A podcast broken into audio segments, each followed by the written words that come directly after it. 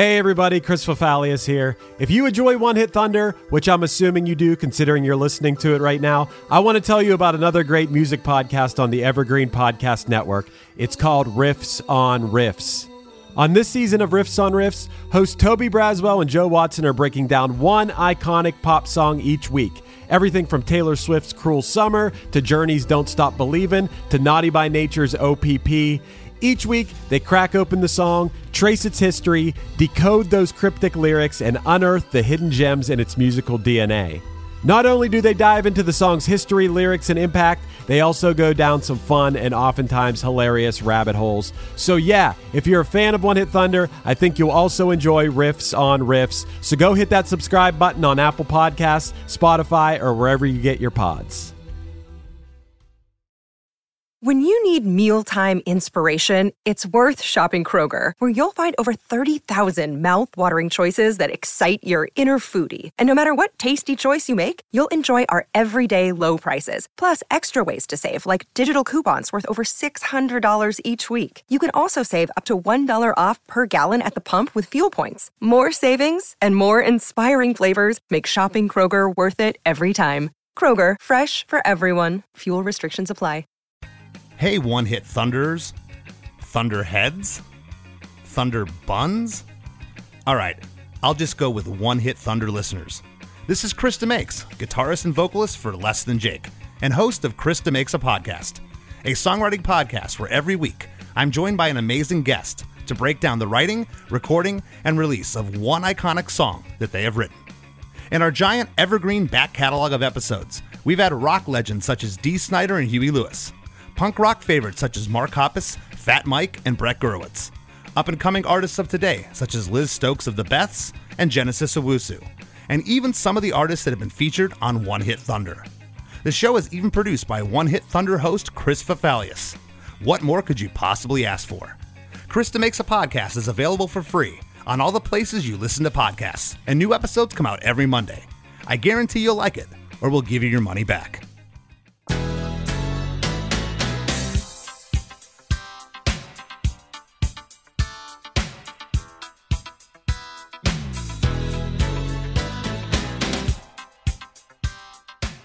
Welcome to the most bass heavy episode of One Hit Thunder ever. Thanks to Level 42's 1985 single, Something About You, we get into a lot of talk about the best instrument in the world, the good old electric bass. Frontman Mark King's bass proficiency is impressive, but his songwriting is, well, next level. Stay tuned for a fun conversation about a jazz fusion band that drew us into the stream of undefined illusion. One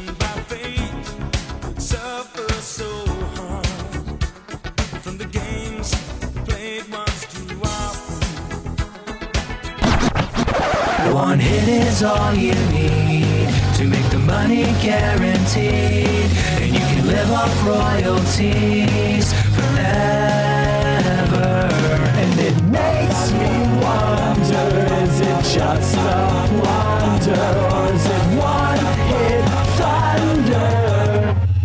So, Matt, as a bassist, you know I'm excited for this episode. I did not know this band. I don't even think I know this song Really? until we sat down and watched a bunch of their stuff. And uh, A, dug it, Yeah. liked it, really into it. This is my type of music. But I realized that when we do these Patreon votes, which this one, you've won two in a row now. Yeah, I love it. The big divide is is like it's like you go about 91 and later okay. and I go like 93 and higher with my stuff. I always You like mean 91 and before? yeah yeah like like early like You think I go 80s and 90s? you go yeah. 80s uh, well I think it's that we go with what our childhood is. Okay. you know what I mean? So Yeah. because I was like man Chris has a very distinct leaning into that like nostalgia of the 80s pop music where as we've learned multiple times my preference is to lean into like those one-off post Kurt Cobain modern rock songs that I just love. I think if we're talking in general, I think the 80s one hit wonders are better than the 90s one hit wonders. I am not going to disagree with you. I think that almost sometimes the 80s ones are I think the 80s ones sometimes will fall into a little bit more of a questionable territory, whereas the 90s ones are usually very definitive. well, the 80s ones too, a lot of times are bands that were massively successful in the UK and Yeah. Eu- Europe in general. and then they come over here and they have like one hit and then like this minor like bottom rung of the top 40 follow-up Sure. single. Well, this song came back into my life. I mean, I knew this song when I was a kid, probably didn't pay much attention to it. It was something on the radio, it was very 80s sounding. This song came back into my life in the past three or four years. We did a tour with Less Than Jake, Yeah. where their front of house guy, Mo, every day, the first thing you would hear once they were, you know, testing the sound system at the club, you're loading in, is this song. Because when cranked through a big sound system, it sounds absolutely incredible. I remember over the years, maybe it was a bowling for soup tour we did or something. Their front of house guy always used Sledgehammer Yeah. as that song. These songs where they just sound so good that when they're pumped through a system, it's like, oh my God, this song is amazing. And this is one of those songs. I think an element of that, and this could also be the divide of the 80s songs being better than the 90s songs. There's just so much more happening in these songs. You mm-hmm. know I mean? Like most of the 90s one hit wonders, it's like three to four dudes with some instruments just playing a rock song. Right. You know what I mean?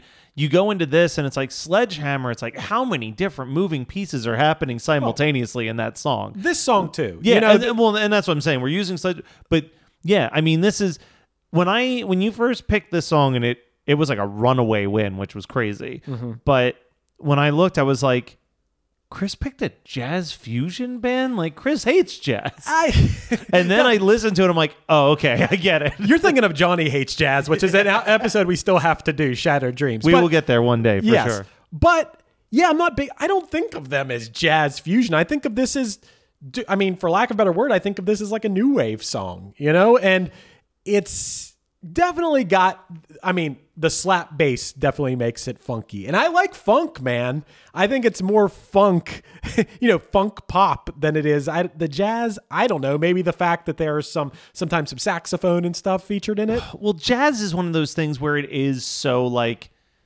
you know, there's like so many varieties of it. Mm-hmm. You know what I mean? Like, I definitely don't think of this as jazz the same way that I think of Kenny G as jazz.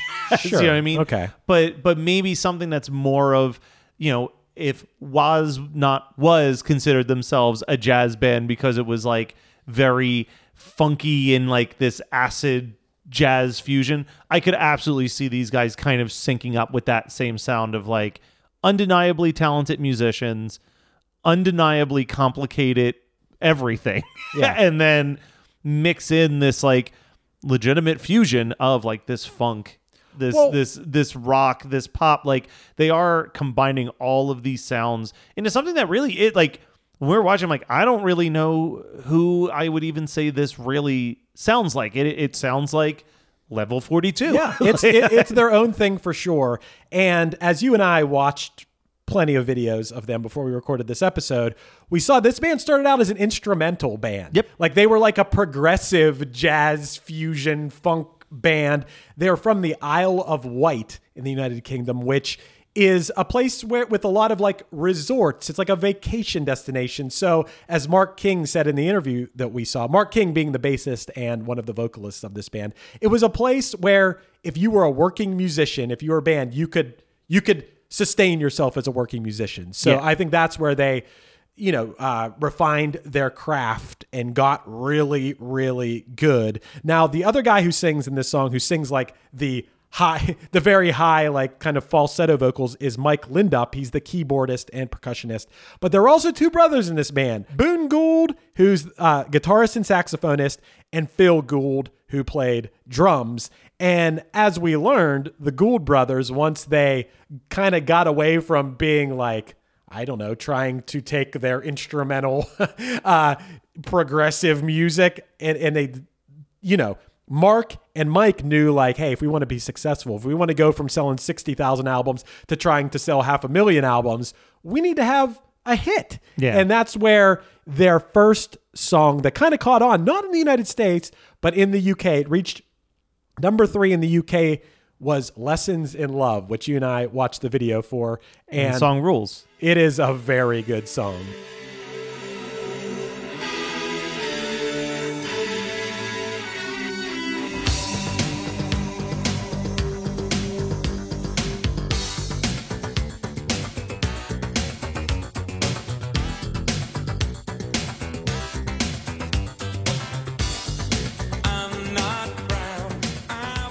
It is so cool.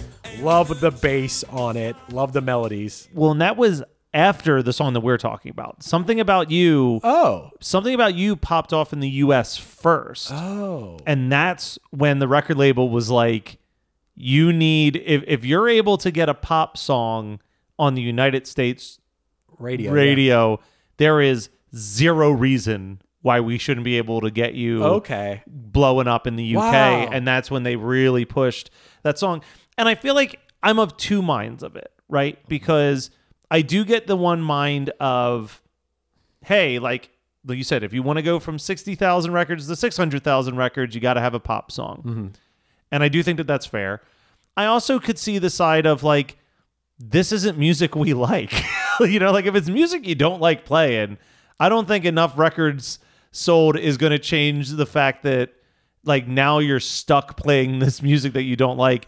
Um, and I know that both of them also said that part of it was exhaustion because again, if you think that the band's, I think that it was two different goals for the band between the four guys who started it. Okay. So I think two guys were ready to be this big touring band, and two other guys were perfectly happy having a livable life playing at the Isle of Wight right. in the hotel scene that he spoke of. Okay. Well, the Gould brothers weren't happy about I don't know. The the sound change was a combination of their style change and also the success. They Yeah. they weren't ready to handle that and dude I don't get that. So this is the thing that I read, guys. The Wikipedia page is like reading a short novella. There are so many pieces to this puzzle, but it said that uh, despite the despite their success, Level Forty Two was on the brink of splitting up.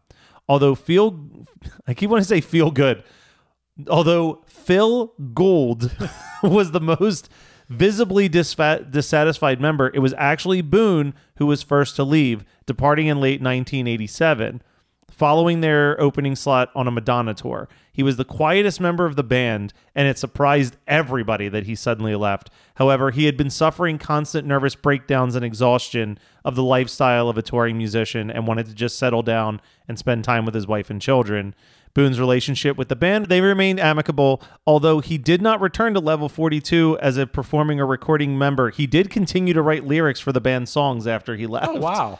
Well, dude, I mean, if you're not happy about the fact that your song, your band has a hit song and you're touring with Madonna, nothing's going to make you happy in music. No. So, so it makes sense. And if he had a family and kids and didn't want to be away from them, and also was having, you know, issues mentally. I mean, Yeah. if you're having breakdowns and stuff, that makes sense. I can't fault him for that. But Yeah, you know, and I mean, I I can see it from the other lens of I had my my uncle's band who I've talked about on here a few times.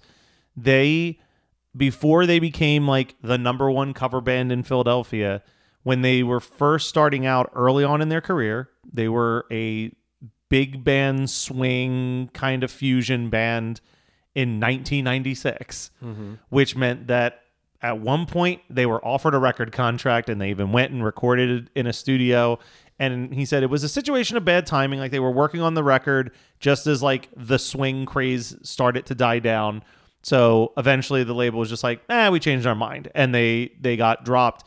But my uncle has always like I asked him if he regretted that, and he was like, no. He's like, I get to play all these crazy events. Like I get to do all this cool shit. Like he played like a wedding for Tim Burton and Johnny Depp in the Bahamas at one point because of like the connections that they made and the reputation that they had built up. Wow. And he's like, I get to go and do those shows for a weekend and then come home to my family and just like live a full time job as a musician doing what I love. Yeah. Without like having to be grinding it on the road for five months every Sure. year. It's like you can't fault that. You can't fault the desire to be like, hey, I'd love to play music. I just don't want to literally spend half of the year living in a van with a with a bunch of friends. Yeah, but I'm. That's think, not for everybody, for Okay, sure. Okay, maybe, but Level 42 had hit songs. They're touring in a bus and with Madonna. That's So- true. That's so, fair. I mean, you could probably bring your family with you for, for Christ's sake. Like, That is true. I, I can't sympathize with the Gould brothers too much, but obviously they had a lot going on. Now, Mark and Mike, I mean, I think these guys are just beasts. Oh, I mean, they're crazy. Good. as singers as i mean as a keyboardist as a bassist once again that's what i started this episode with mark king i believe is the king of bass we watched him play there's a youtube called like greatest bass solo ever i don't know if it was the greatest bass solo ever but you see that he's like an amazing slap bassist Yeah, I was gonna say I feel like it's hard to throw any slap bass, and this is coming from a guy who doesn't play bass. Mm-hmm. Slap bass is a thing that is very cool and sounds very cool. And I think that if you don't know a ton about bass, it's also very easy to trick people into thinking it's like the craziest thing that's ever happened. Maybe. it was very impressive and cool. Yeah, though. I I, I, will stand by that. I don't. I don't slap the bass. I, I pick the bass. So yeah, I see that, and I'm like, I can't do that at all. So I think that's really cool. Have you ever tried the slap and just didn't like it, or it's just not? I you? never spent any time trying to even learn it. Yeah. And I mean, because in the style of music I play, it's just, it's not necessary, even though I should at some point be like, you know what? Be fun to slap the bass. Even if it's just a quick little pop in the middle of like a bridge. yeah, you're right. You're right. And I don't know why I've never, you know, I'm a pretty okay bassist, you know? Who knows? That might be the thing that's that might be the you know you always talk about that moment that happens in a song that sticks out for everybody. Yeah. maybe it's this pretty poppy song, and then all of a sudden it stops for twenty seconds of some slap bass right You into think- a chorus. You think a 20 second break for, for slap bass? Hey, we just need a quick 84 bars of slap. Maybe not 80. Yeah, just 42 real quick.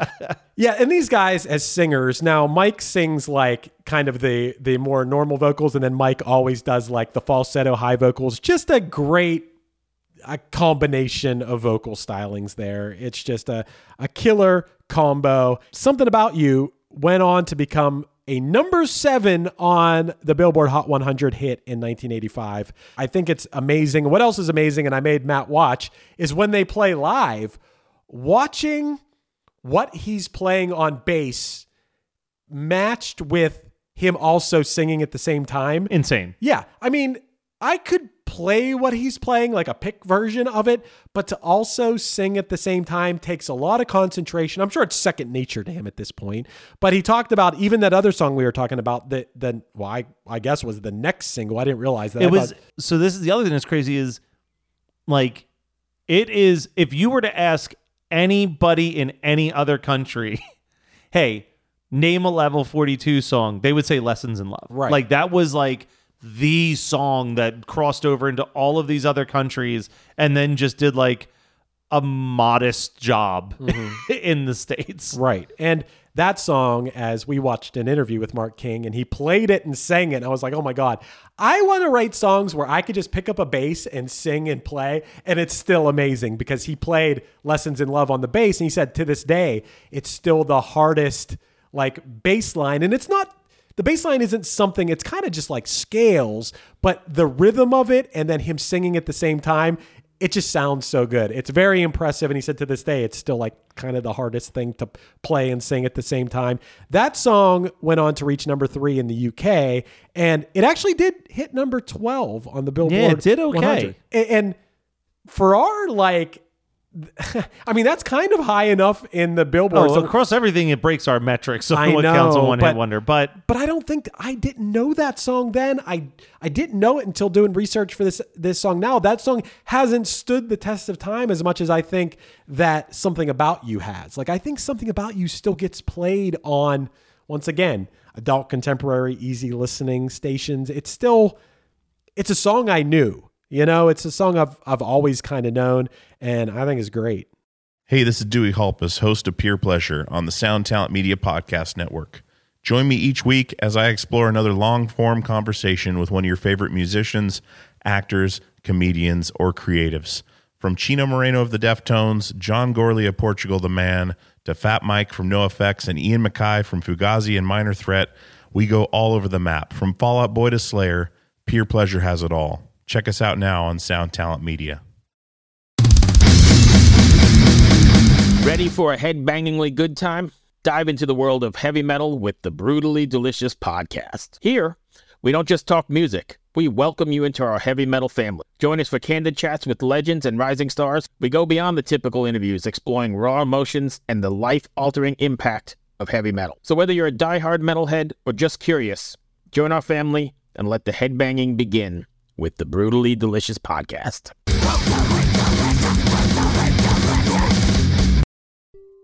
It is mind blowing and heartbreaking. how many original scripts are written every year but are never made.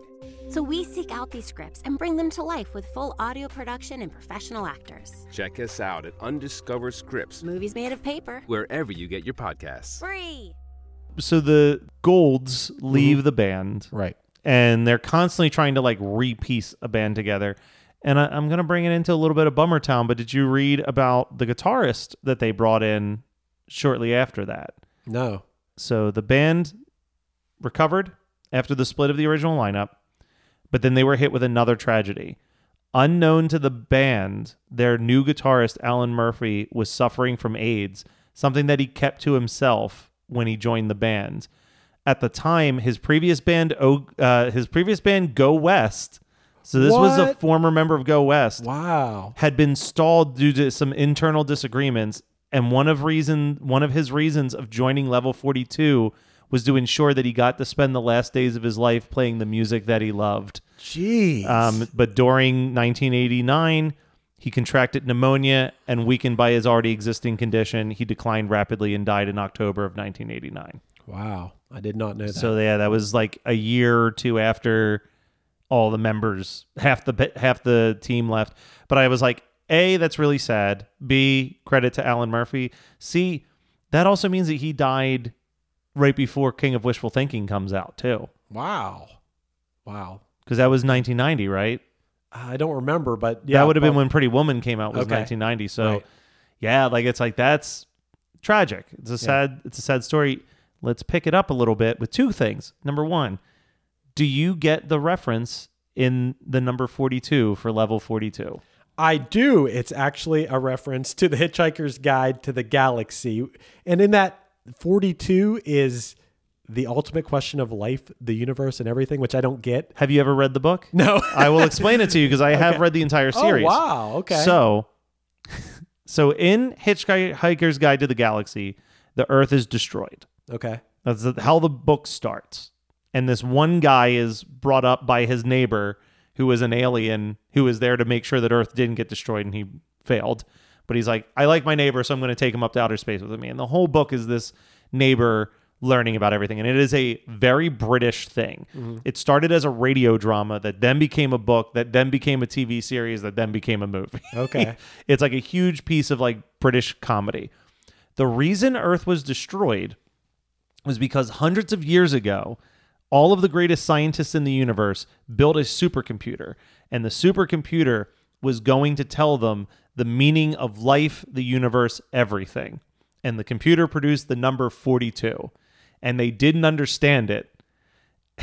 And the machine said, Perhaps you don't know what the question is that I'm answering then. So then they built Earth as a machine that, after a certain amount of years, would produce the question so that they could know what 42 was the answer to. But someone didn't want them to have that knowledge, so they destroyed the Earth before it could produce its question. Wow. But yeah, so that that's a very popular geek thing mm-hmm. is 42 being a number. When I worked at a comic book shop, and you can literally, if you talk to anybody in any comic book shop, they'll probably tell you this. They usually have maybe a hundred mail slots that people can subscribe to their comics in, and you can pick your number. The two first numbers to go in any comic book shop is 42 and 37 for clerks. Wow. Those are like the two numbers that go instantly when a new comic book shop opens. I thought you were going to say 69. No, you would think, but That no. probably, that's probably number three. Probably number three, but yeah, the geeky people want either the 42 or they want the 37. Wow. Uh, see, you're you're teaching me, and I love it. Do we want to talk about what was on the Billboard charts when this guy was when this song "Something About You" I was would doing? okay? love. I would love to know. number seven, This was number seven. peaked on May 31st, 1986. Okay. 19, I love 1986. Number one song, Whitney Houston, "Greatest Love of All." Okay. All right. A few of the other highlights: Janet Jackson was sitting at number 10 with What Have You Done For Me? Oh, what have you done for me lately? Number nine, we had Journey with Be Good to Yourself, which was one of the later Journey songs. I don't think I know that one. It's a good one. I believe it's their opening song at most of their shows now because it's kind of a, a fan favorite. Number eight, Mr. Mister, Is It Love? Okay. I was expecting Broken Wings, not the case. No, no. Number four, I'll I'll play my hand here. My favorite song out of these songs, OMC. If you leave, OMD. OM. Oh, I had a typo here. Yeah, oh. OMC is how bizarre. How bizarre. OMD, Yeah. orchestral maneuvers in the dark. Dark. If, you, leave. Amazing Don't song. leave. now. Oh, it's so good. One of my favorite 80s songs. Then the sure. last two we had at number three, on my own, Patti LaBelle featuring Michael McDonald, On my own. Yeah. and number two, maybe this is why she asked him to tour with her. Madonna oh. would "Live to Tell." Oh, dude, that's my favorite Madonna song. That's the best Madonna song. This was your dream charts. It seems like you got some Michael McDonald, some Madonna, some o- OMD, some Dude. Whitney Houston, and some Level 42 and Janet all in your top 10. Dude, that is really good. Not one of my favorite Janet songs, but dude, OMD, that is also one of my favorite. I'm surprised we haven't done an OMD episode I- because they had another. They did have another I was song. to say, I think they had another. I think that's one that people have always asked about. And then we look and we're like, Ugh. But the other song is kind of like this situation. This Lessons in Love song was number 12, man. You know, and uh, so we we gave level 42 a pass. I think we should give OMD a pass. That that is peak 1986 with If You Leave and this song on there and dude, Live to Tell, my favorite Madonna song. Uh really impressed with that. Also, really impressed with after the Gould brothers split. You and I watched the music video for the song Children Say. Once again, loved it. Great And song. Once again, loved the music video where they were so close to each other, looking at each other and singing in each other's faces so close. it was as if, if it wasn't for the fact that I already read that it was shot in Paris, uh-huh. I would have believed that it was like, hey, we're going to green screen you into Paris, but there's some bad news. We, the green screen is just this broom closet. so you it's the smallest, the world's smallest green screen.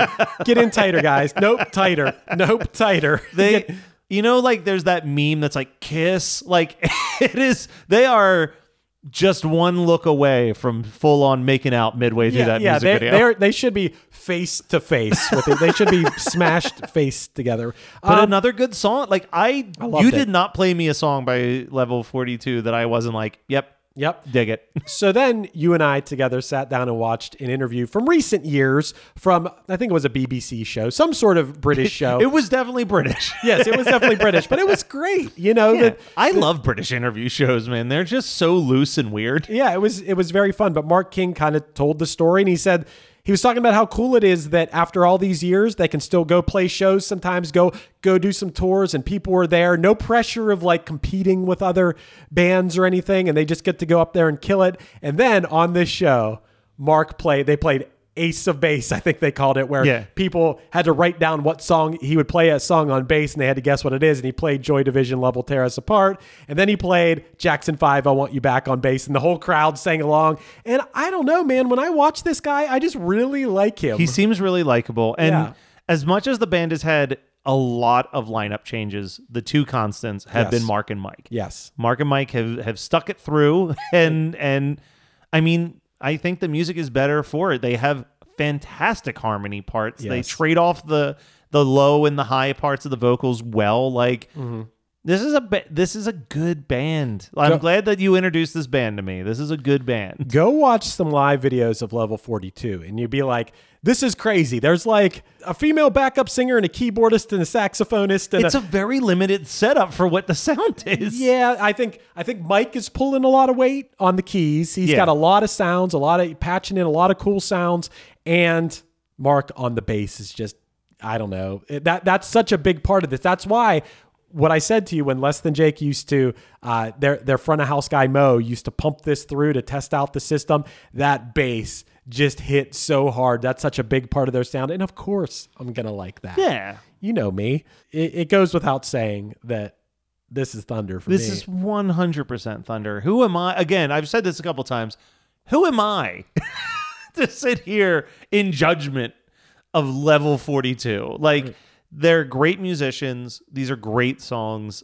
I will definitely be listening to more of them. I'll definitely be watching more Mark King videos. Yeah, I would thank the One Hit Thunder podcast. I would, th- I would thank our own podcast for making me dive in more. Like I do love this song, but I realize this is just this is just a great band. Are, is there going to be a couple songs from this band that make it into that playlist that you talk about that's just songs that you like? Yeah, yeah, I have a playlist that's uh, songs that move me. Yeah. it's just for years I've just been adding as I hear songs. Could be an old song that I just have recently been exposed to, or it could be a new song that I hear, or it could be a song I'm like, oh, I forgot about that song. Gonna add it to this. Yes, I mean something about you's already been on it, but I think I'm gonna add lessons in love and possibly children say. Yeah, they're great songs. They're they're really really good. And as we were sitting there, you know, when we're watching this on YouTube, I have my studio speaker set up, so you're oh, hearing. Oh, they sound fucking great. yeah, they sound good, right? So it really accentuates this. I highly encourage when you listen to Level 42, either listen to it through some good speakers or listen to it in some really good AirPods. Um, I think you'll be impressed at what you, all the stuff that's going on that you hear. And I think that makes me love this band even more. Thunder all the way, baby.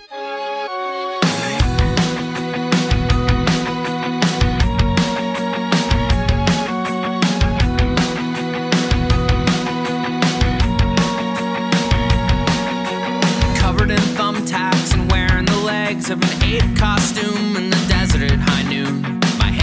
the middle, got on my shoulder. I try to look forward. This has been One Hit Thunder. One Hit Thunder is hosted by Chris Fafalios of the bands Punchline, Pack, and Another Cheetah, and produced by Matt Kelly of Geekscape.net. Underneath me, you're hearing Coyotes in B Major off the Punchline album Delightfully Pleased. Visit punchline.com for merch, tour dates, and news. We're on Patreon now. Become a patron and get bonus content, early episodes, and a chance to vote for future episodes at patreon.com backslash OHT podcast. Do you want to start a podcast? Contact Chris and myself at weknowpodcasting.com for how we can make your show sound as professional as possible. Be sure to rate, review, and subscribe to us on your favorite podcasting app. And tune in next week for more One Hit Thunder. I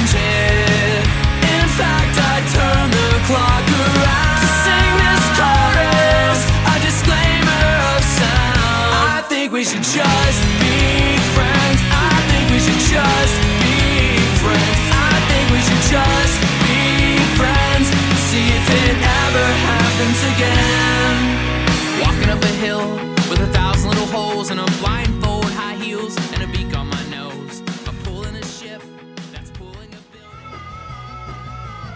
You're listening to the Geekscape Network.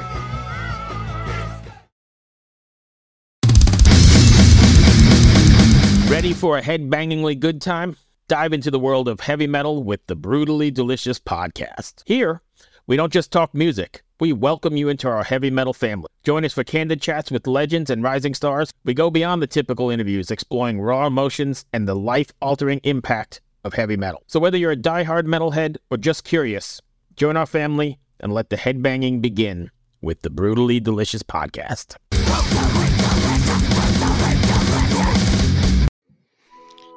Welcome to us talking about our podcast for a minute. What's the name of that podcast? That's Axe to Grind, uh, and right now you're going to be getting a little, little taste of it, right down to the shaky microphone and all. And my name's Bob.